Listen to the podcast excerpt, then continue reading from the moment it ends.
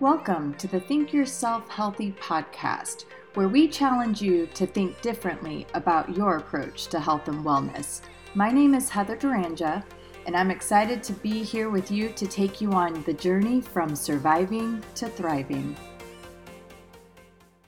Hello, everybody. On today's episode of Think Yourself Healthy, I have a very, very special guest, someone who is extremely near and dear to my heart. I have my very own baby brother, Cole Freeman. He is an American daredevil. He goes by Evil Col- Colneval. How do you say it? Just high flying Cole Freeman. But no, Cole. people call me Evil Knievel because they think I'm the next Evel Knievel, but I'm just Cole Freeman.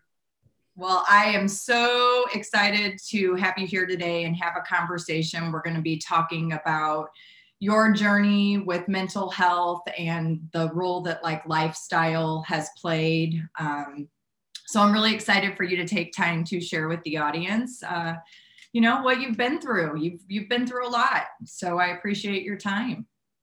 Yeah, it's definitely been a journey, that's for sure. Speed bumps, potholes, you know, yeah. a little bit off road. so Cole, um, for those that are listening, you know, you have really had quite a transformation over over the last few months. And not only an incredible physical transformation which for the listeners if you're interested i'll share pictures on social media. And if you're watching this on youtube you can look at the cover photo to um, see the transformation that we're referring to. But your physical transformation was also part of a mental emotional transformation right? 100% like it was really a mental transformation and the cherry on top was just getting in shape alongside of it really. Right. So so what i'm hearing what i'm hearing you say is that putting in the work into the emotional stuff supported the mental that led to the physical. 100% like it was um I mean, for instance, like February 11th, I mean, I could go back to my whole story. I don't know how you want me to do it, but like, I'll just start from the beginning. So, pre K got held back, did pre K again. That's when they put me on Ritalin, um, which is now Adderall, same thing. And up until I was 18 years old, I was on Adderall, which it ended up going from Ritalin to Adderall. And when I say I was 80 pounds all the way through high school, I'm not joking. I was 80 pounds. Like literally to wrestle 103 varsity my freshman year and sophomore year, I had to put eight pounds of shit on my body, which was Subway sandwiches, uh, extra pairs of headgear, extra pairs of pants, double singlets. Like I had to weigh on the scale 88 pounds, but I was only 80 pounds um, to legally wrestle. And I just thought I was small, which really that wasn't the case because after 18 years old, I stopped taking the Adderall. I stopped taking the Ritalin or whatever you want to call it. And um, I went from being like five foot four to 10, five foot 10 and 80 pounds to 175 pounds and then up to 200 pounds. And like I, my, I didn't grow until I was 24 years old. I wasn't done growing. So it stunted my growth for my whole life. And not only that, but I wouldn't eat on it. I wouldn't conversate. I was just literally like zoned in and it, it's legal meth. Like it should not be allowed. They should not be putting kids on it. Like just goes to show that our f- pharmaceuticals are more worried about making money than they are actually helping people. And it's not just what it does to you mentally, but physically, no growing, no eating. Like and it makes you feel different than everyone else per se because why am i being put on these? Well yeah i can't focus in class because i didn't give a shit about it. Like when i became a medic or when i was going through medic school i actually cared about it and i actually did it. Like there's the difference. Like give me something i'm interested in. Right. Obviously my soul knew that the shit they're teaching me in school didn't mean shit and it was probably all a lie especially in history class. Like it's just their story that they want to write and so like you know, fast forward, I became a firefighter. Um, ended up getting injured in Sturgis, tore my ACL, MCL, LCL, meniscus, had to have surgery. And the surgery, my body rejected the ACL ligament, and the fire department fired me on Christmas morning. Um, let me go. So I was, um, I lost my job Christmas morning um, in 2015. 2016, I was like thinking my life was over, playing the victim card, this, that, and the other. Um, and at this time, I was only doing stunt shows to make money. And I went to Florida, came back, did a show at Doc's Harley Davidson's, and the next day I ended up in jail for a month. Um, the cop, the arresting officer, had been beaten up by my older brother back in high school and gave me a bunch of trumped up charges. Um, so I was facing 26 years to life. And with that being said, then I really thought my life was over. Um, finally made bail or bonded out, whatever you're going to call it, um, like a month later, and went to court for three or so months. And finally, because they were just pushing it through, trying to indict me and just put me away. And the judge pulled it out of grand jury, saw that the police report had been modified twice, saw that there was no evidence still, and ended up dismissing the charges right before I left for Sturgis. So huge weight off my shoulders. I was like, I went to Sturgis, did my shows out in Sturgis, came home, and I had literally immediately drove to Kansas and picked up these ramps and called my dad on the way home and told him that hey, I know you said you were going to disown me if I did this, but I'm on my way to go buy ramps. I already had them behind my truck. Like there was nothing stopping me from chasing this dream at this point because I finally got, I like, I got my life back. Like I was like, all right, I'm at rock bottom, but the only way you can go is up from here. So, you know, mentally I was in a, a decent place because, you know, all the stuff was kind of being lifted off of me. And at that point, I'm like, I'm just going to go for it. Like I'm going to rip the speedometer off my motorcycle. I'm going to set these ramps up behind a bar illegally in the middle of the street on a public street. And decided to start jumping Harleys and cops roll in after about my third or like I did like 30 practice jumps to spread the ramps, spread the ramps, spread the ramps. And then the cops pull up like 15 deep and they're like, you got 15 minutes, get these out of here. Got them out of there. And the reason I did that was so I could get footage of the jump and the video and then go promote it across the country to the dealerships because it was about to be winter time and winter time's the hardest time of my life every winter because I've had 19 concussions. I don't get to do my job during the winter. So I get extremely depressed every winter. It's been a battle that I've dealt with my whole life, I feel like. Um, and with that being said, I struggled for a while mentally during the winter, went across the country to California to book shows and try to get this new jump program launched. And fast forward to 20, 2020, you know, those four years went by and I really made a pretty big name for myself doing these jumps and I don't, myself. I, I, you know, I don't, I want to mention you hold a Guinness Book World Record yeah. So yeah, I, I jumped a heavy motorcycle ramp to ramp, uh, the world's heaviest motorcycle ramp to ramp, uh, road glide. So that was a pretty cool feat to jump at almost 100 feet, 99 feet, 11 inches. Um, so that was cool.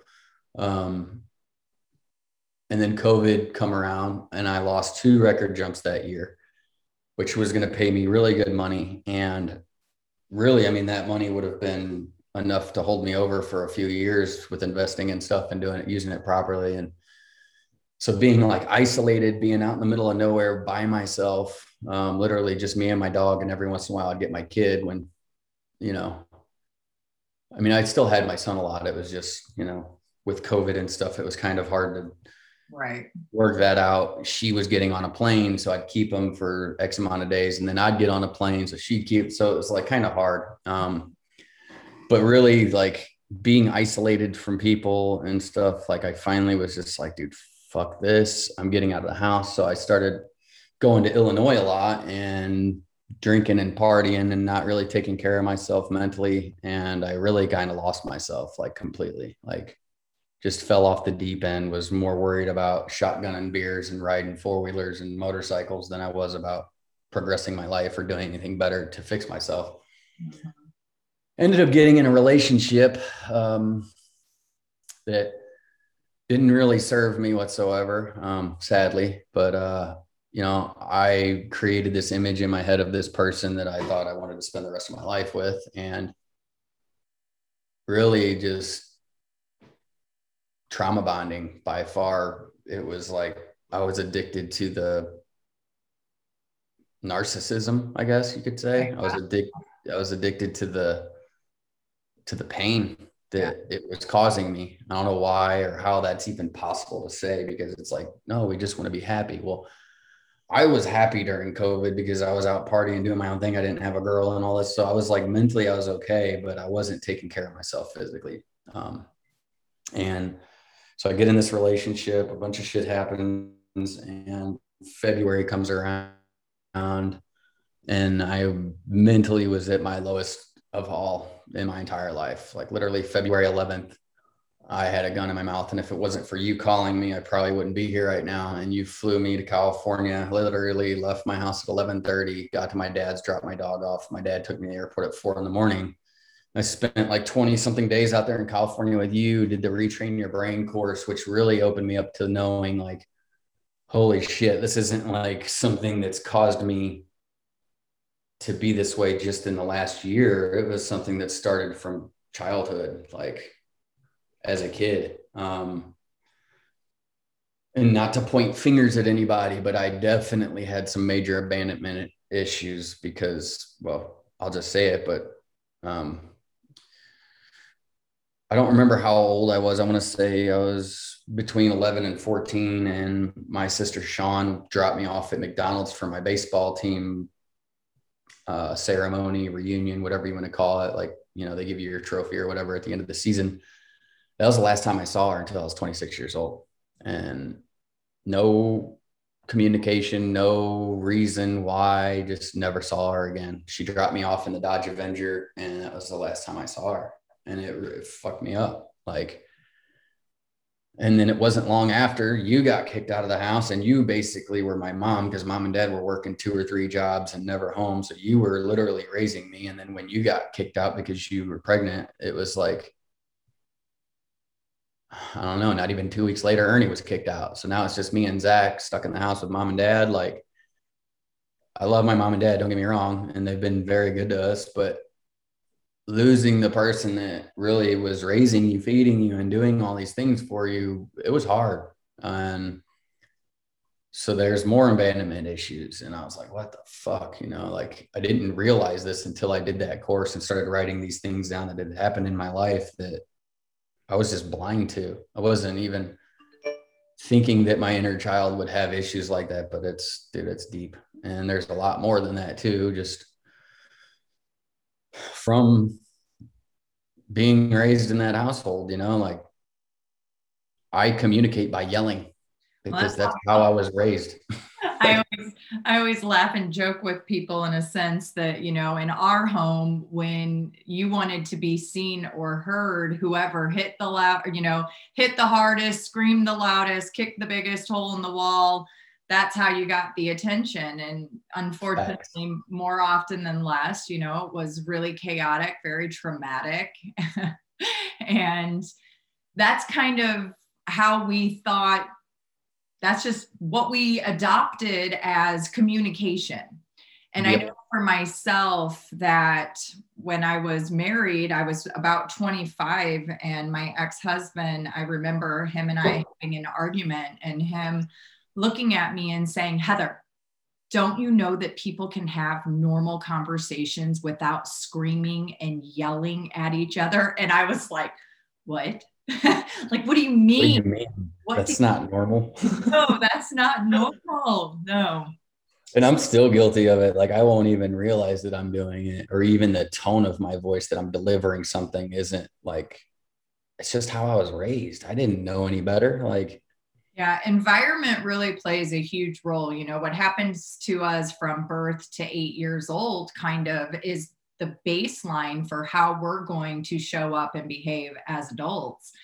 And the the unfortunate thing is that with that conditioning and programming most people don't even realize that that those subconscious habits are so deeply ingrained in you that that's your that's your survival guide that's you know literally dictating to you how to respond in life in order to protect yourself. And so we definitely had a lot of unhealthy coping skills right? We developed a lot of unhealthy coping skills. And I know for myself that it wasn't until I really dove into the emotional component and understanding how all of those traumas played a role in programming my nervous system to expect chaos as its baseline state of survival. So, for myself, and I think I can speak for all of us, that we subconsciously or unintentionally sought out circumstances in our life to keep feeding that chaos without our awareness. Yeah, without even knowing that it's happening because mm-hmm. We're literally, what's the word, but like drawn to having that. Uh, I don't want to say chaos, but that um, trauma just we're addicted to it and we don't even realize it no it, it literally is an addiction you know um, it's a hormonal and neurotransmitter chemical addiction and our nervous system is what dictates our survival and so when you've grown up and experienced a lot of chaos a lot of trauma in life you literally do anything you can to get that chemical fix without your awareness in order to stay in that state of fight or flight. And unfortunately, when we're in that state of fight or flight, it has a lot of negative consequences when it comes to our physical health.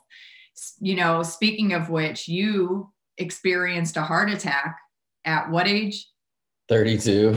Yeah. At 32, you already had a heart attack. Full send. Literally, I was not taking care of myself. And I remember clear as day. It was like 5 15 in the morning. And I was sending my, eh, well, my, we weren't really together right at that time. We were kind of going through a breakup, but I was sending her a happy birthday text. And the text I got back from her was just heartbreaking. Like, and it like crushed me. And it was like five minutes later, I was like, dude, something is wrong. I walked into my mom and dad's rooms, I was staying with them at the time, and I'm like, I'm not feeling good. Like, I think I need to go to the hospital.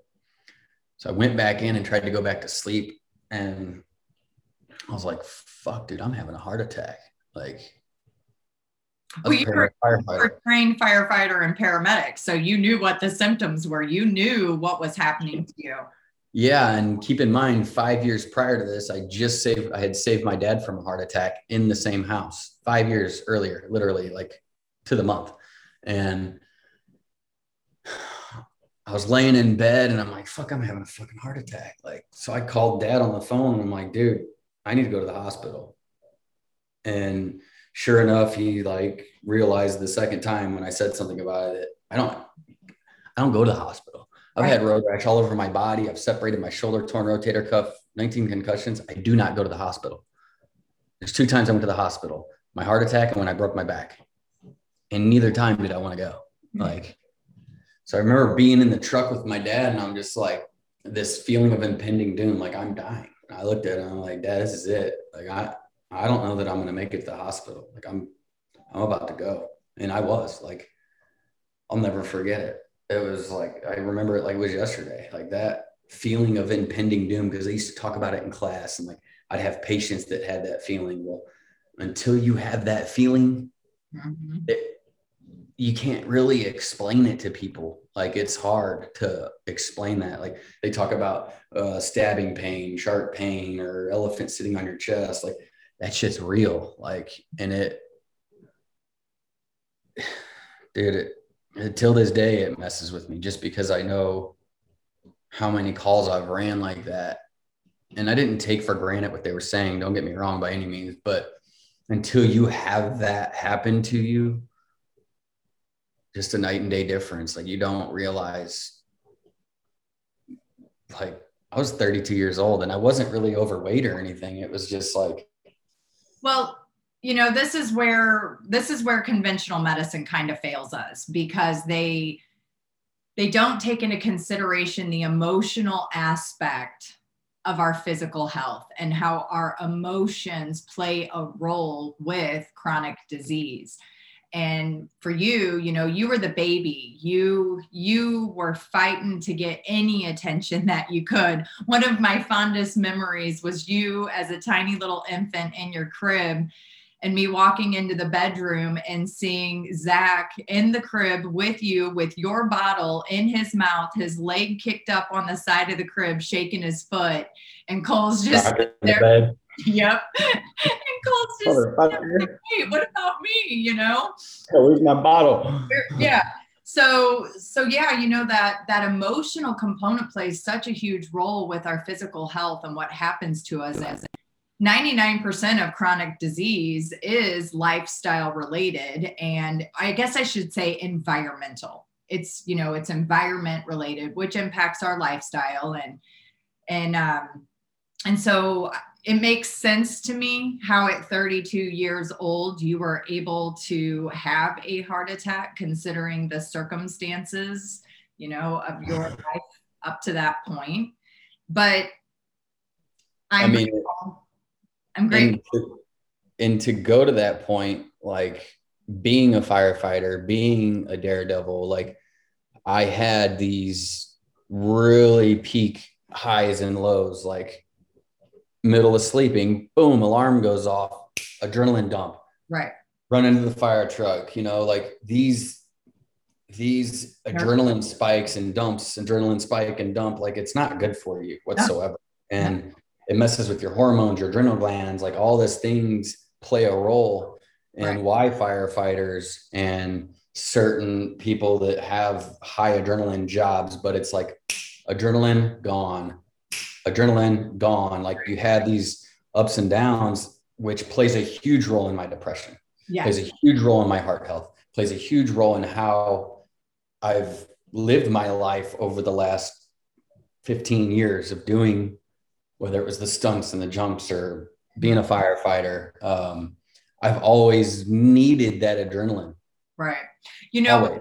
When we, when I, I know for myself, and I, I don't know how much you share with people, but when I talk about my family and what my family does, like what you do, what Zach does, what Ernie does, the thing that people always say is, wow, you guys are like adrenaline junkies. And I used, you know, that used, I was like, what? What are you talking about? But it's true, you know, our environment really programmed what we were going to chase, the circumstances, the experiences that we were going to create in our life.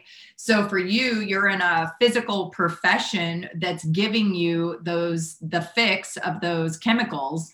And then when you're not on the job in the personal life, we're seeking chaos subconsciously to try and recreate that chemical response to keep us in that state of fight or flight.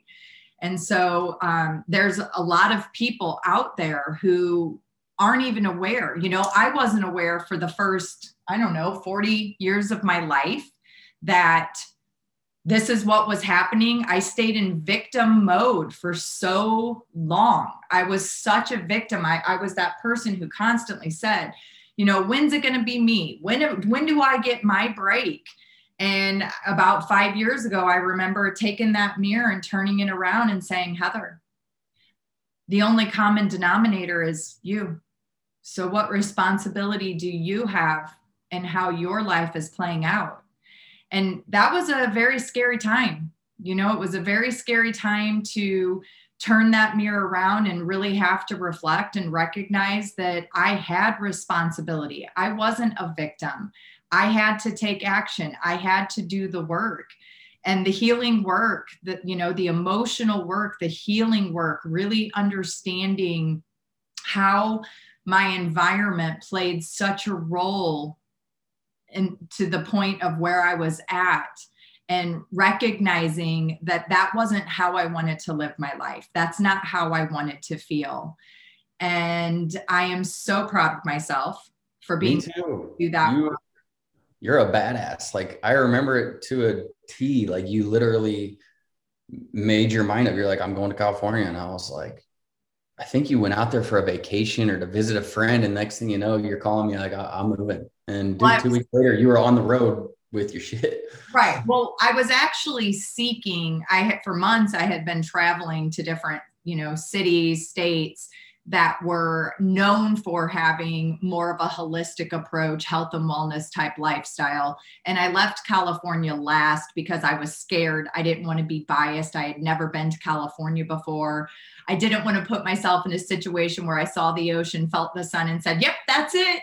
And yeah, so, exactly. you know, um, but for me, that was a really hard decision to make because we grew up with this mentality that family you all you have is family. You have to you know you got to stay close to family. We all lived within that 10 mile radius of one another and our own little bubble.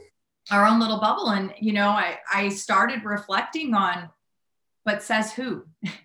Like who says that i have to do this? If yep. i'm not happy if i'm not feeling like this is conducive with the lifestyle that i desire then I have to let go of those limiting beliefs. I had to to choose to take the risk um, of believing in myself, you know, and and just going for it. And honestly, it was literally the best thing that ever happened to me, not just for myself, but also the opportunities that it's created for my daughters.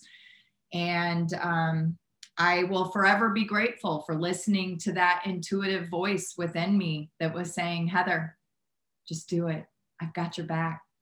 I mean, look at what you've done and what you've built since then. And like, dude, the girls, I'm so proud of both of them. It's so amazing seeing them and seeing how happy Alyssa and Hannah are. Like, Hannah's been basically my little sister since I was 10 years old. Absolutely. And when I say that, I mean like she is a female version of me. Without a doubt. and I'm like, I'm responsible for all her decisions. like this is my fault. Cause she always looked up to me. Like, yeah. Not to hurt Zach's feelings, but I was her favorite uncle by far.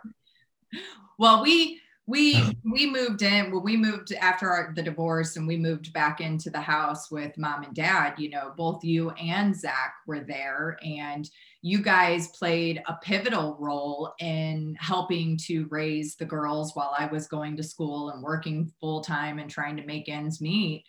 And- for sure. My bag of weed was always lighter when i got home. Like who's smoking my weed? Hannah Sorry, but no, no, it's all good. No, I'm very transparent about you know um, my coping skills in the past and and what I've utilized to just make it through the days. And the reality is that 15 years old, that's when I turned to drugs. You know, I turned to drugs after I remember my, you know, being hospitalized.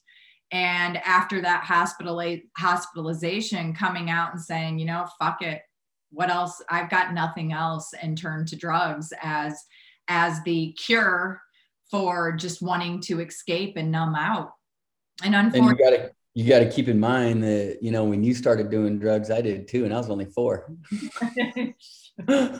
i'm calling you out oh man so all right. let's talk about shame and guilt, right? Because shame and guilt play a huge, huge role. I mean, to be perfectly transparent, yes, um, Cole would be in the back seat with my friends and we'd be driving around smoking joints, not even aware of how the Calm this little wild ass motherfucker down. how the, the secondhand smoke was playing a role. But you know what's funny, Cole, is you you've always been so intuitive. You've always been intuitive because I can remember being in high school, my senior year, and me and my brother coming home and we were both tripping acid. And oh, I, I pulled that, that, I pulled the car into the driveway and you were standing out there by the basketball hoop. And as soon as we stepped out of that car, you looked at us and you knew, you knew that something was up and you just started messing with us so hard. And I'll never forget looking at my brother going, What the fuck? Like, how does he know? I want some too. leave me out. yeah. So, what age did you really start actually using drugs? eight years old. Yeah. I bought my first bag of weed with some money that I had made. I think it was like shoveling driveways or something. I don't remember. Um, but yeah, we went down to the apartments down the snow sledding hill. Mhm. Went down there, bought a bag of weed, and I usually I literally used a loose leaf piece of paper to roll the joint. Those those I'll were, never forget it. those were called the farm. Oh, they, yeah, Farm yeah. apartments, The If you saw a red light, Yeah. you saw a red light on the porch. She working. Yeah. um, but yeah, no, like literally eight years old, like my son's age, which is scary. Like So to so think like how I even knew that. Like I, it's crazy. So for both of us drugs you know um, I, I don't really feel like alcohol i know for myself um, i can't you know speak for you but drugs were definitely um, my coping mechanism alcohol not so Oh, much because I really resented alcohol. My biological father was an alcoholic and wasn't a part of my life. And as a result of that, I really resented alcohol. And then, you know, I ended up getting into a marriage with an in- individual who also had some alcohol dependency. And I was in denial. Okay. Yeah, no, his dad like is where that stemmed from. And I remember it clear as day, like, you know, being over at their house and stuff. And like it it seemed like I was pretty young when his dad passed. I want to say I was probably it was like right before Hannah was born almost, right? Yeah. Yeah, it definitely is genetic. Like it stems from our Well, it's not, not, I mean, yes, there is a genetic component to it, but it's more of that environmental conditioning, right? That's what I mean, like what we're around, not necessarily like, oh, he was an alcoholic, so my genes have it, but like the way we were brought up. condition. Like, yes. And I mean, like I said, like February 11th, I was mentally worse than I have ever been in my life. Like I literally got on that plane, started drinking, um, randomly saw my friend in the airport. I'm sitting at the TGI Fridays getting drunk, and he sits down next to me, randomly going on the same plane as me. And he's like, "Hey man, I got a mushroom bar, chocolates," you know, and I'm like, ate the whole thing. Like Oh, I I, was just whatever I could get, and then we get on the plane, and this guy in front of me has like Xanax, Vicodin, Valium. I took it all, and I'm still drinking on the plane. And when Taylor came to pick me up, like, dude, I was not okay mentally. I was numb. I was just numbing myself because I was in pain. I wanted to stop the pain any way I could. Like I like talk about being heartbroken. Like it. I personally think my heart attack happened because I was heartbroken. Um, and absolutely. people don't think that's real. Well, it is real. And I was back in that position to where I was that heartbroken again, to where I didn't want to repeat the cycle. So I was just taking whatever I could to numb the pain. And I'll never forget getting to your house. You literally, first thing you did is you put these two crystals in my hand, selenite crystals. And I did this meditation. It was the, the saints one. uh-huh. Um, and I had never meditated like that in my life. And I was fucked up on some shit. Like, and I remember you grabbing the selenite out of my hands and your face, like, it was like you saw a ghost Yeah. because of the heat that transferred from my body to those crystals. I mean, they were like on fire. Like, The, the emotional and physical healing that was transforming or transpiring for you in that in that at that moment I've never seen anything like it. It it literally was like one of those divine moments where a higher a higher presence came in and really helped facilitate, initiate the beginning of your healing experience, you know. for sure. I remember when when we were on the phone, I immediately formulated a plan for you. I was like, we've got to detox him, we've got to get good food in his body, we've got to get him to do the emotional work, the meditation, the breathing, the retrain your brain and within a very short time, you know, that retrain your brain was one of the things that I I made you you know Every day. I forced you into you're doing this program. I don't care what you say. You're going to do Every day.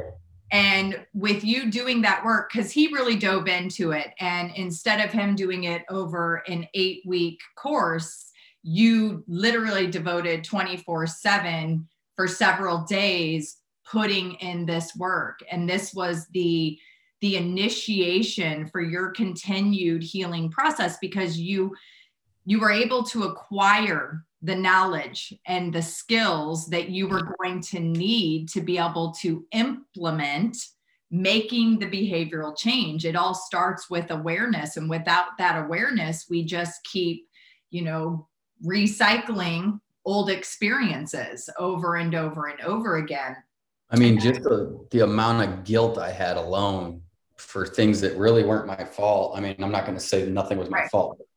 The amount of guilt I was carrying and shame and these burdens I was just literally carrying on my own shoulders because of being with someone that's narcissistic and the way they make you feel.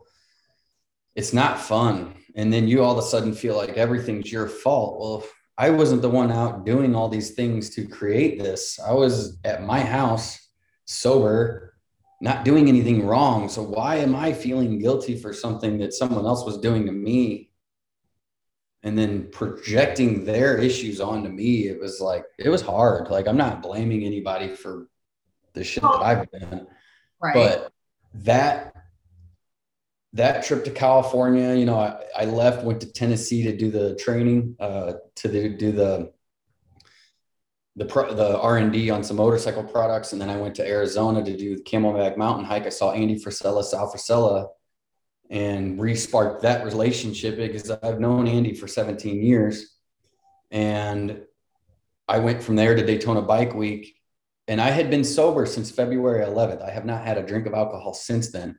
So and proud of you. I was 211 pounds when I got to California. I now weigh 168 and I've put on 10 pounds of muscle. Like, so after seeing Andy, I, uh, I got home from Daytona and I had her coming to get her stuff from my house and we saw each other. Like I was getting ready to walk out the door to leave and she pulled in to get her stuff and we talked for a couple hours or whatever. Nothing happened. Well, when she left, my dog took off out the door and ended up getting hit by an 18 wheeler and dying. And it literally sent me into this, like, talk about a relapse times a thousand. Like, I literally went back 40 steps from where I was. And she ended up coming over that night and we got back together. And it was the biggest mistake I ever made in my life because not only did I let someone back in that really wasn't changing, said they were, but they weren't. Like they were projecting all these lies again, telling me that her ex is trying to get back with her. What was her trying to get back with her ex this whole entire time? I'm talking up until like a month ago. And she's like, Oh, you've lied to me about this, this, and this, and making me feel like I'm untrustworthy and all this stuff again. And it's like, why did I not see the triggers that she's still narcissistic and projecting all her bullshit onto me again, which I was proud of her because she was doing 75 hard. And and when my dog died the next morning, I just got up and I took off running. It was raining outside. I took off running and I ran four miles and I don't run because of my knee. And I just took off running. I got home. It was like 50 minutes later and I'm like, screw this. I'm just going to start 75 hard and I'm going to do it. And I'm not going to stop until I finish it. So I reached out to Andy and I'm like, Hey, I would like to know how can I get one of those books, um, the 75 hard books. And he just said, send me your address. So I sent him the address and literally the next day a box shows up and I'm like, what the fuck? Like, and it was a book personally signed from Andy, like, thanks for all the years of friendship, fly high. And then signed his name. And I'm like, holy shit, like, I'm going to do this. Like, I'm going to get this program going. I'm going to finish this. And that was 117 days ago. If I had my phone, I could tell you exactly. But 117 days ago, I started 75 hard. And I went straight into phase one after finishing the 75 days. And I have not stopped phase one since. And I've been done with phase one for 11 days, but I still do my cold showers. I still work out twice a day. I still do the outdoor workout. I'm reading 10 pages a day. I'm eating healthy. I haven't had a cheat meal. I haven't had alcohol. I still do 10 minutes of visualization. Like I still do my critical tasks. Like I am addicted to this process because what it's done to me here is by far the strongest I've ever been mentally in my life. And when I say that, I mean it. Like I am fucking bulletproof now. Like nothing can stop me. I found all this shit out about my ex. I didn't shed one tear. Not one. I literally laughed about it. And I was like, well, at least I know now. And all this weight was lifted off my shoulders because I talked to her ex on the phone finally. I just called him and I'm like, dude, the fuck's going on? And I just wanted to know the truth, you know? And he he showed me proof of everything I needed to know. She was cheating on me. She was doing all this shit. Like, mm-hmm. and here I am thinking I'm the one that's fucking needing to accept all this ownership for all these problems I've caused, which no, I wasn't the one causing the problems. I mean, some shit was my fault. Yeah, I'm not going to say that I did. I'm perfect because I'm not, but dude, I learned so much just from a 15 minute phone phone conversation that really just made me realize like, okay, she doesn't only call me narcissistic, she calls him narcissistic. Well, the thing is, Cole, you know, we have codependent tendencies. And when we're in that codependent state, a narcissist is, you know, we are the we are the perfect targets, right? For them to be able to play out and support their own needs. And when for anyone who's listening who you know can understand the cycle of codependency and narcissism um, it's a real thing. It serves a purpose. It works. You have to ask yourself you know is this working for me or against me? It's it's a lot of trauma bonding. But when you're in those narcissistic codependent relationships the codependent literally takes responsibility for everything. And everything. literally it just breaks you down to where you completely lose yourself. You, yeah and you surrender to whatever it is they say just feeling that you are responsible because they've told you so. Right. and really you're not the reason that you got punched or, right. or verbally assaulted like whatever it is like you're not the one that caused that you know like it's not so you know I think that it's important to express that with you diving into that emotional work and doing the retrain your brain, that really set the foundation for you to be able to have gotten where you're at, to be able to start recognizing the patterns. And when those patterns start presenting, then being able to make a new choice point that's going to serve you in the way that you want to feel. Now, I'm not saying to the audience that this is easy work because this is no. it's it's mm. it's hard work. But if you choose that you are worthy and deserving of living your best life and can commit to slowly diving in and taking those steps, it is going to be the biggest gift you have ever given yourself because from there you have the ability to start co-creating the life of your dreams what you desire right oh for sure because it doesn't just i mean oh, just the retrain your brain alone just realizing that what my tendencies were or what i was attracting into my life was really because of what started as a kid mm-hmm. and needing that emotional or the trauma bonding per se because we're always seeking that mm-hmm.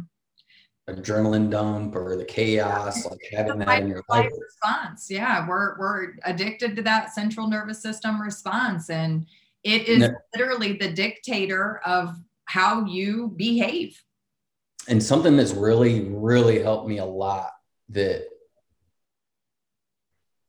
really made me realize how much control I have over my own thoughts and the things that are happening on the outside is this breathing thing called Wim Hof. And I do it while I'm taking a freezing cold shower. And I'm not talking like turn it halfway and slowly turn it down. I fucking crank that thing as cold as it goes and then hit start on the video. And I do it for 11 minutes. Mm-hmm. And I'm literally able to leave my body and I'm in a whole nother mental space. Yeah. And while doing that, I'm manifesting things into my life that I need and I want, like to be able to say, I, I don't care who you are, like it's not going to happen overnight.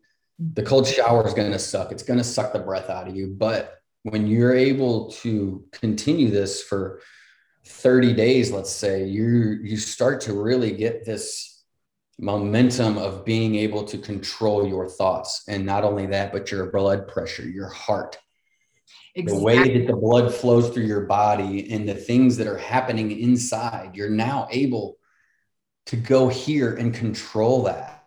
Yeah absolutely. And, this is such a valid goal and i'm glad that you're bringing this up because this is part of the retraining your brain process. We literally have to engage in habits and lifestyle choices that are going to help to support our parasympathetic nervous system and you know our brains have cognitive dissonance. When we start to engage in these uncomfortable behaviors these unknown behaviors the brain saying yo dude what are you doing? This isn't the way we act. This isn't how we show up. No no no. Let's take it back to our baseline state. And this is Your where ego trying to protect you yeah this, this, is where we get stuck in that in those negative you know uh, feedback loops where we have self awareness, but we keep reverting back to the old behaviors, the old skills, the old mechanisms that supported our baseline state, which is being in that state of fight or flight.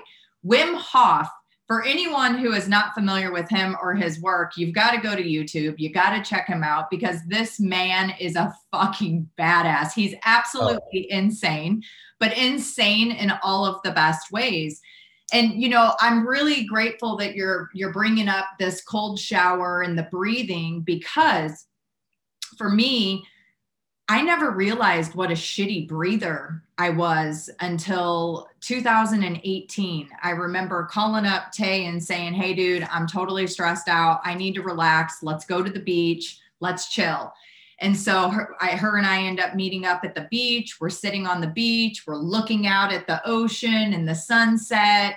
And she pops me in my shoulder. And I was like, what the fuck was that for? And she looks at me and she's like, are you going to breathe? She's like, I've been sitting here and you haven't even taken a breath for over 90 seconds. And in that moment, I observed my being and I was like, sitting there with my knees crunched into my chest, hunched over, my fist clenched, and just holding my breath and not even aware that I was doing it. Breath is such, breath is literally our most valuable resource. And because we've been conditioned in this society where you know, it, it, can never be enough. We're the victims. We carry all the shame and guilt we're so disconnected from our breath because we're in that state of fight or flight the only way to access the paras the i shouldn't say the only but the the most vital way to access the parasympathetic nervous system is to start learning into breath leaning into breath work and for me i struggled i, I recognized okay there's really something to breath work you getting the chills yeah yeah this resonating this is resonating so, you know, um, for me, I, I had that moment of awareness. Holy shit, I don't know how to breathe. This is still stimulating my my fight or flight. I don't know how to breathe. And so I made attempts to do breathing on my own. And it was so uncomfortable that my subconscious brain kept pulling me back to the old places. This is scary. I can't do this. And that's when I had to hire a breathing coach and actually utilize a coach to help teach me how to breathe. Because when I was doing like the YouTube videos, I judge myself. I'd be like, I, I can't do it. Like, no way. I knew that I had to break through that resistance. And breaking through that resistance was honestly such a gift it's something that I still have to be consciously aware of. I have to put a lot of effort into breathing. As soon as I recognize that I'm starting to have those those old thoughts, those limiting beliefs and and my chest starts getting tight and I'm feeling that anxiety, I know immediately, oh, I got to lean in. It's time to breathe. and Yep. I focus on the breath. It is so powerful. So powerful. The what you're referring to is something that Andy calls the bitch voice. Yeah.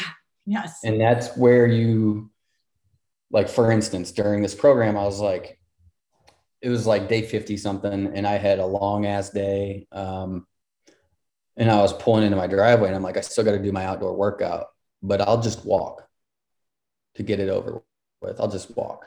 And right when I said that, I'm like, you done fucked up. Cause now you're going to run the whole time. Cause if I were to tell myself, we're just going to walk and make this easy and get it over with, I'm fucking cheating myself. Mhm. I'm not hurting anybody else but myself. Mhm.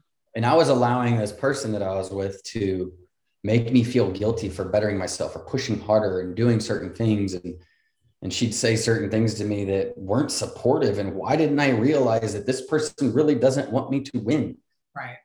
at all? And I was so blinded because of the trauma bonding and stuff that I was like, I was blinded. And granted, yeah, I finished the program and did it, but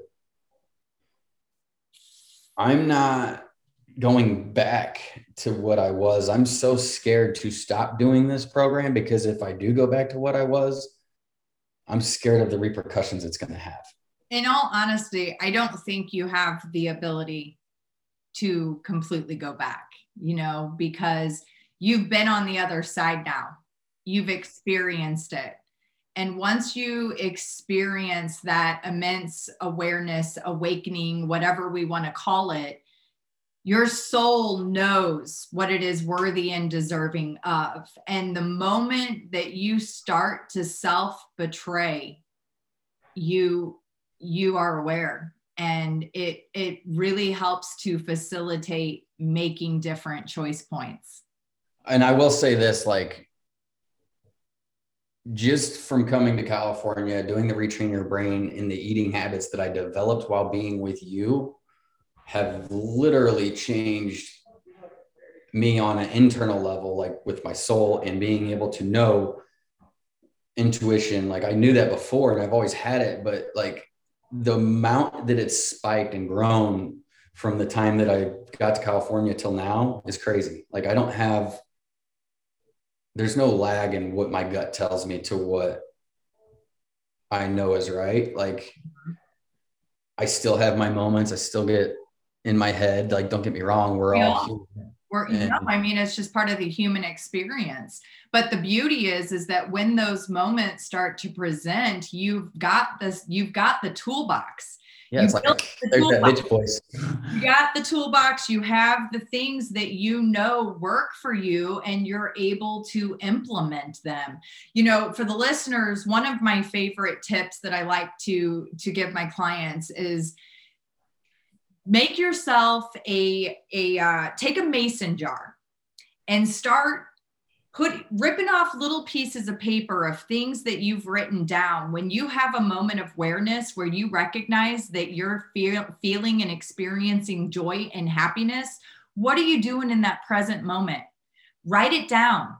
Put it in that mason jar because when we get into those dark places it can be really really challenging to remember what works for us.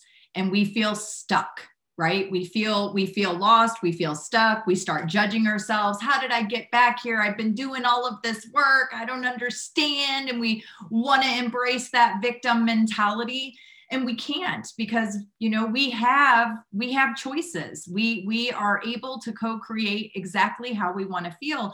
And if we are really aware of what those tools are then we can access them we can utilize them. And instead of you know a depression episode lasting months to years you can learn how to overcome these things rather quickly. Once you know 90 seconds.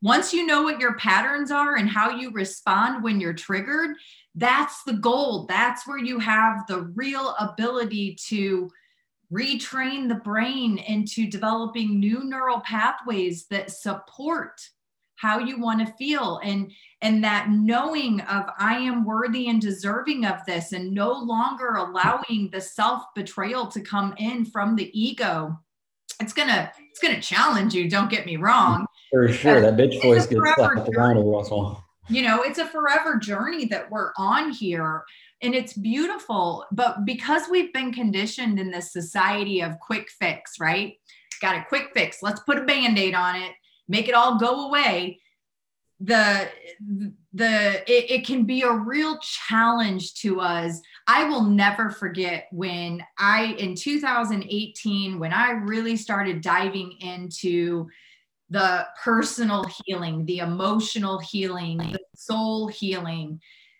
When I really understood the whole component of retrain your brain and when I formulated that program through what I had gone through and what I did to get to this place, when I had a moment of challenge and I started feeling really low, I got really pissed off. I was like, what the fuck? I, I've done the work. Like, why am I here? And that was when I really had the awareness oh, the work never ends. Mm-mm. Nope. It's a constant ends, journey. but- But the difference is, is that as you do this work and you build these skills, you have the ability to transform them to a place where you want to be so much quicker. Sometimes when those limiting beliefs pop into my head or those stories pop into my head, and I have the ability to be aware oh, this is a story. This is my subconscious trying to take me back to that old place of, you know, survival. I literally can transform that within a matter of seconds. That's what I was getting at is you have Redirect. a, you have a bin ability after time. Like, so for instance, like what I've done, this is just like, you know, over the, since February, kind of what I've learned is every time I'm brushing my teeth, I have the same routine. I go into gratitude and I just start thanking God as I'm brushing my teeth for literally everything that has been brought into my life my son, uh, the motorcycles, waking up and having the oxygen in my lungs and being able to live another day. Mm-hmm. Like I start doing these things. And when you do this, it's really fucking hard to be negative when you're thanking God for all these things. Yeah. And the other thing I would do is this EFT tapping. I would start doing this. Like I would do it after my cold shower. I'd turn the heat back up and now I would do EFT tapping for 10 minutes. And it's crazy because that really changes your subconscious to understand that, okay, I am worthy of love. I am worthy of being honored and I am worthy of respect. And like these things that you continue to do on a daily habit start to build and they gain, gain traction. And like Heather was saying, like, like I call it the bitch voice, like instead of it taking several months to get over, you're talking seconds. Snap back into gratitude, start thanking God Yep. about things that are in your life. And guess what? It's really hard to to be negative when you're saying thank you. And another thing is like smiling. Just fucking force yourself to smile. Yeah. You know, it takes less muscles to smile than it does frown. Yeah. Isn't that crazy? It takes less muscles to smile than it does frown. But there's but it's sad because there's so many people frowning all day long. and not and aware and, and honestly just have no awareness of it but there's a couple things i want to touch on that you just mentioned number one the gratitude piece and i know that this is where a lot of people struggle but if we can start to recognize that all of the hardships all of the trauma all of the chaos that we've experienced in our life these can actually be turned into blessings these are lessons that we came here to experience. And when we choose to start being aware of the patterns and how we're responding to the patterns, that's where we have the real power to co create something different. But You got to stop playing the victim card first. yeah, and, and in order to stop playing the victim card, we have to start being grateful for all of those unaffor- you know, unfortunate events. I know for myself, I am so grateful for everything that I've been through because without these experiences, I wouldn't be able to connect and to be able to understand other people's struggle. I would not be the facilitator that I am, especially in the substance abuse and mental health you know field because you don't know what you don't know right but when you've been there and you've experienced it you can take that emotion and you can help apply it to understanding how other people are showing up.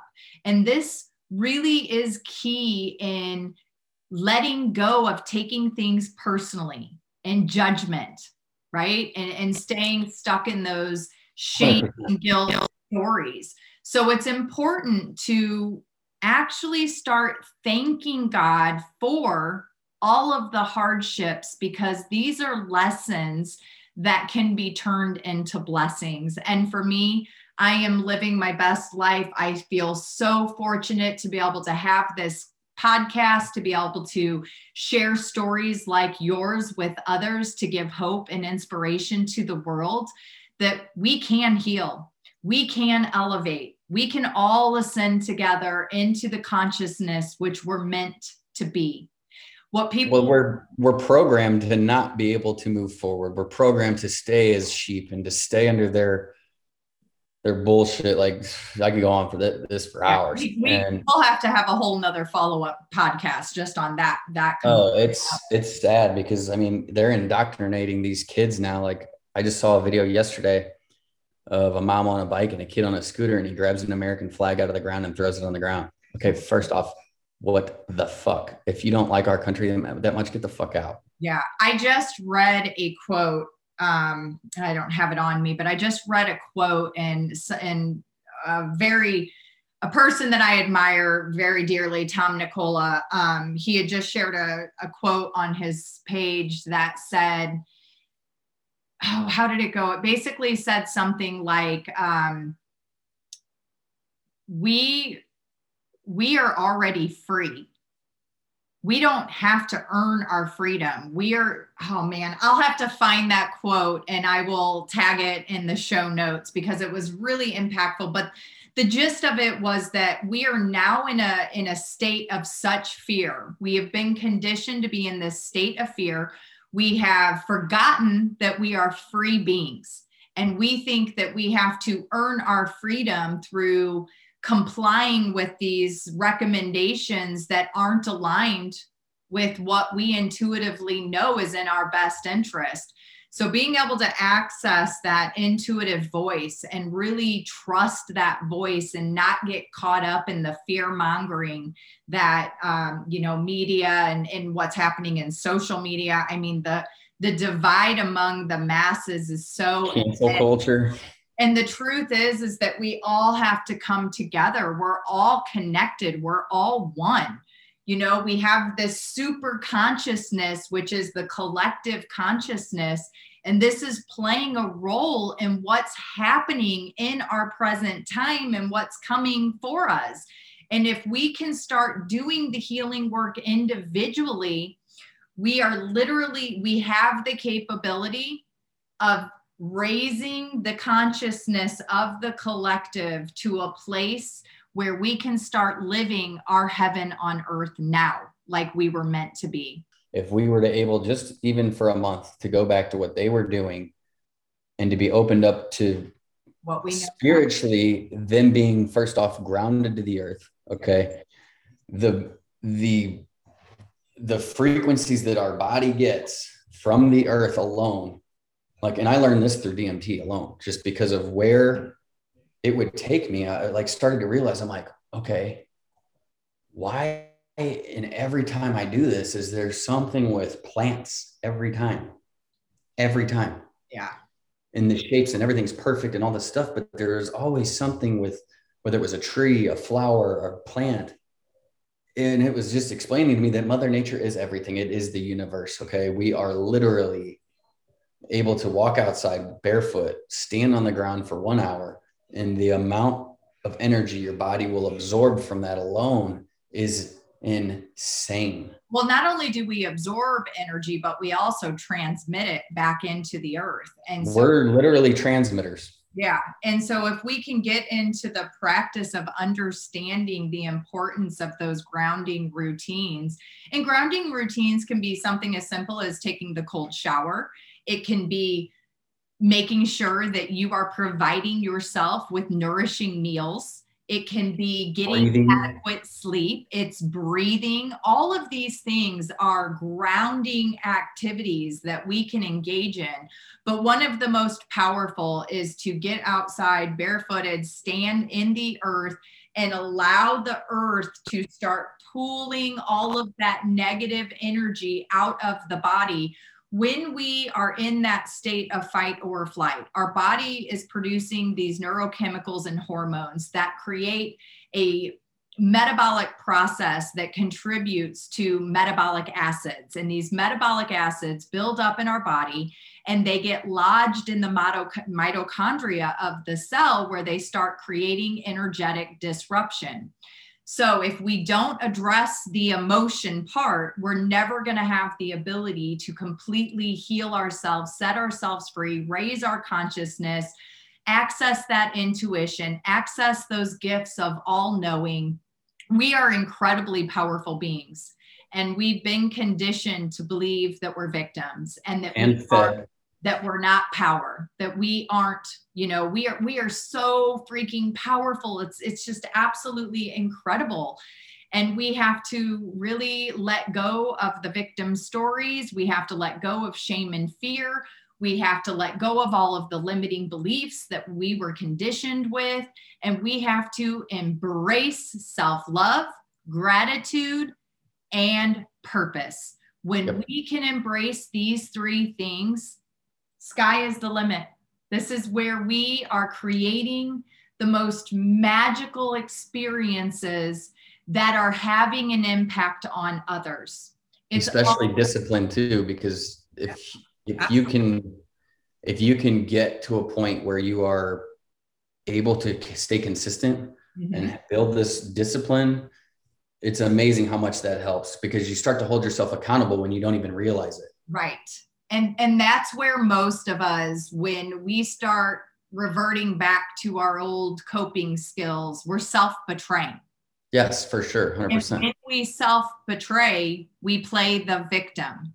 And so by incorporated slowly building these habits into your routine they're setting the foundation for you to be able to experience and overcome anything and then like we were saying earlier so like i know you were talking about like some of the stuff that they do well what they put in our food alone yeah. the processed food yes i'm talking about like i mean even i'm sure even chicken breasts and stuff they're oh yeah. and stuff and yeah.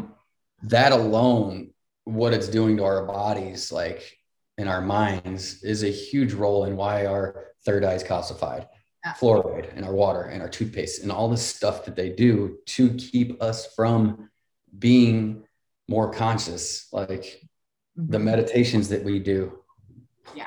Mind blowing mind like, because you are learning okay why can't i sync my brain like this at any point in time? Why is it only when there's certain frequencies going into the ear? Well it's because your third eye is calcified completely mm-hmm. So typically, we should be able to control our brain, either hemi-syncing or not, or um, breathing treatment alone, like doing the breathing. Like it's kind of a form of hemi-syncing so because you are able to. I want to I want to make this point really quick because this is really important. When you're referring to the third eye, what we're talking about is the pineal gland in our brain. Yes. And the pineal gland is one of the main endocrine system components. It literally is going to dictate to the rest of the nervous system how to, you know, release hormones, build hormone, make hormones, all of these things that are going to then have an impact on our behavior, our perceptions, our beliefs, all of our health. And most importantly, our physical health, our yep. physical health. Oh man, you and I, we could chat for days. But quick, I want to just touch on this before I let you go. So, here you are, this, you know, single guy living on his own, and you are doing phenomenal. Nutrition has been a component of your success. So when For you sure. came out to California, I knew in order to get his brain working right, we've got to get the nutrients into his body. So I was focusing on the nutrition while in combination with the emotional experience. What what I was able to help you facilitate in that like month period was so beautiful. I I, I felt so so much love in my heart to be able to share all of this with you. And my hope was that it would help you get to where you're at today and to see where you're at now. That's that that was everything I could have hoped for, prayed for, believed in. And I'm so proud of you. I am so immensely proud of you for being able to do this work and to be who you are today. And now seeing you also be able to take what you've been through, what you've experienced, what you've learned, and now helping to apply it to help others. That's the purpose, right? Oh, that's That's been the purpose. that's been the biggest what's the word i'm looking for like not gratification but like Well, um, it's a sense I lost- i lost my firefighter career so not being able to help people anymore really hurt me like bad because i needed that feeling of doing something for other people. Like it's their worst day of their life. I was able to change that. And whether someone passed away or I actually saved somebody, but I was still able to be a person that the family needed at that point in time. And it's not just bedside manner, it's not just how you present yourself, but really being a genuine person and actually caring about their situation. Okay, people know when you give a shit, and people know when you don't give a shit. Yeah, it's a, And- it's a vibrational feeling. It's a frequency that you can Exactly. literally feel. transmitter you're putting that out mm-hmm. and so i genuinely care about people and i genuinely wanted to help them so when i lost that dude i was lost and yeah doing the jumps and stuff was great because i was able to like inspire children and other people to chase their dreams which is great. But now being able to do that on top of help people take control of their life mentally physically has been so rewarding. I don't even charge people. I just want to do it to help them I don't ask for a dime. I just do it to help them physically, mentally, knowing that I'm helping somebody change their life and take them from point A to point B where they need to be is is is it's more rewarding than getting a paycheck. I don't even care about the money. Well, I might have to bring you on as a coach. You know, I have a population of listeners who could really use some support, some support, and I, uh, I think that you have really done an immense job and and really have a lot to offer the world, help to uh, you know have a lot to offer others. So um, let's have a chat about that, okay? I'd love to. It's because I mean, knowing like okay, where I started. If I can get to where I'm at, anybody in the world can get to where I'm at. Absolutely. because where I started, like a 1911 in my mouth, literally, I was done. I was giving up. I will never forget that call that night and feeling so helpless because I was almost 2,000 miles away. And there you were, you know, intoxicated, under the influence, uh, in a putting yourself into some really scary situations. I, I remember just feeling so fucking helpless and wishing more than anything in the world I could teleport in that moment to be there with you to give you the hug to to remind you how worthy and deserving you are and that the world needs you you have a purpose and to see you now where you're at just brings my it fills my heart with so much gratitude because this is my why. This is my why. I love you so much cole. You are the baby. You know you were my little baby. You were just everything to me. And i just want to see you see your full potential and live it because you are so worthy and deserving. And I am really, really grateful for you. Um, clearly, this is an emotional moment for both of us. Um, I have never stopped believing in this guy. I've believed in you since day one when I gave you that money to, you know, co-sign the loan to finance your first motorcycle. I fucking believed in you. I will always believe in you. And it's so beautiful to see you believing in yourself and, and understanding your worth and understanding that you got to do this work in order to get where you want to go. And I'm so, so proud of you to know that you are such a valuable gift to others to help them get where you're now at. We've been there. We know. All I can say is like, thank you because I wouldn't be here right now if it wasn't for you. And to anybody listening, like, when I say this, I mean it, but it, like you have to take it one day at a time because if you look up the mountain, you're just going to get discouraged because the top of the mountain is really fucking far away. And you have to focus on your first step and then your next step, one foot in front of the other, one day at a time, one meal at a time. And mentally, to get to where you want to be, it's not fucking easy, but just know that it's obtainable. And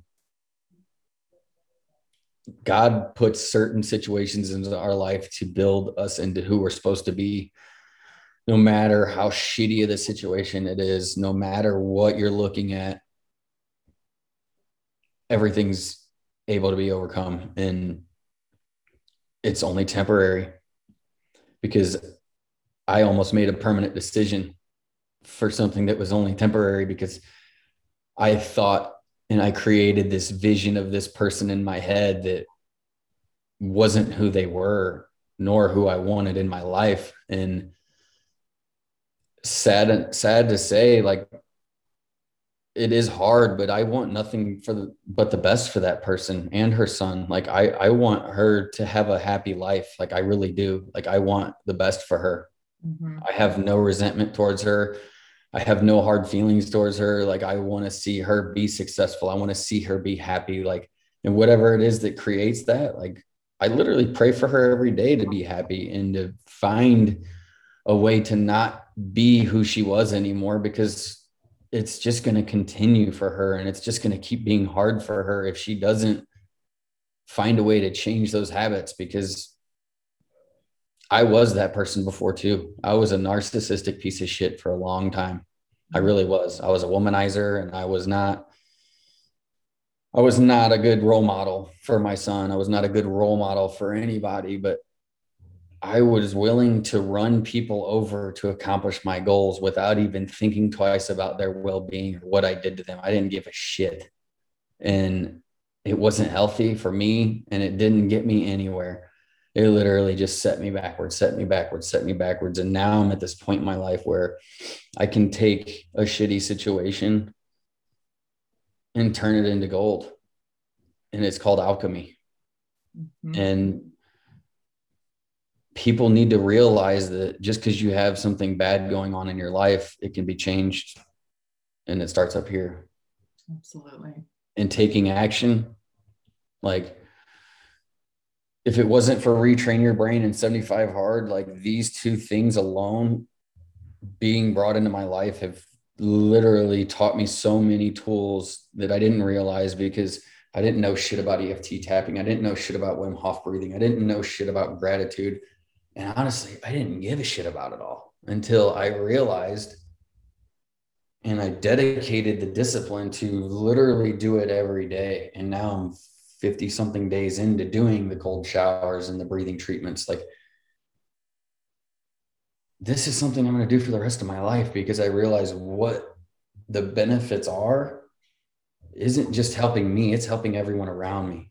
Absolutely. It's, just because I'm doing it doesn't mean they're going to go do it today or tomorrow, but I promise you they're going to see the difference and they're going to start to ask questions. What are you doing? Yeah. What it, and and you don't have to force it onto people. You just literally set the example and then they will come ask questions. And I just want to mention in that process, you also have the ability to reverse aging. I feel like I look. Yeah, you look like younger. you are 10 years younger than what you did when you showed up to California. I was like, whoa, bro is in bad shape, man. like, we gotta- We got to get this shit fixed. And No, Yeah. no, fucking get it. Yeah, no, I'm so proud of you. Well, Cole, thank you so much for taking the time to share your journey with the audience. And tell me, where can they find you? How can they connect with you? Um, Instagram at Cole Freeman, Twitter at Cole Freeman, Facebook at Cole Freeman. Um, If they're interested in seeing any of your, uh, shoot me an email. Say it again. well, I was just going to say, say? If they're interested in seeing any of your Daredevil work, how can they connect with that? Uh, YouTube, Cole Freeman. Um, and also, if you guys want to reach out and just have somebody to talk to, whatever, man, Cole illconduct at gmail.com. You can email me. I'm not going to give you my number um, yet. You'll have to like at least email me a couple times because I have been having some weird phone calls come in. Um, thank you so much. I no, thank you. I love I- you. I'm so proud of you. And I look so forward to seeing you move forward into your future and how this is also going to change the tra- trajectory of your son's life as well.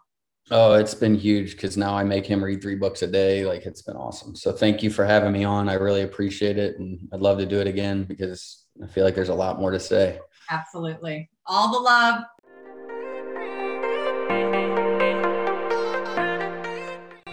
Thanks for joining us on the Think Yourself Healthy podcast. Make sure you leave a review and let me know what you think. I love reading your feedback. Come hang out with me on Instagram at Heather Duranja, and don't forget to take a screenshot that you're listening to the podcast and tag me. I love to share it. See you on the next episode.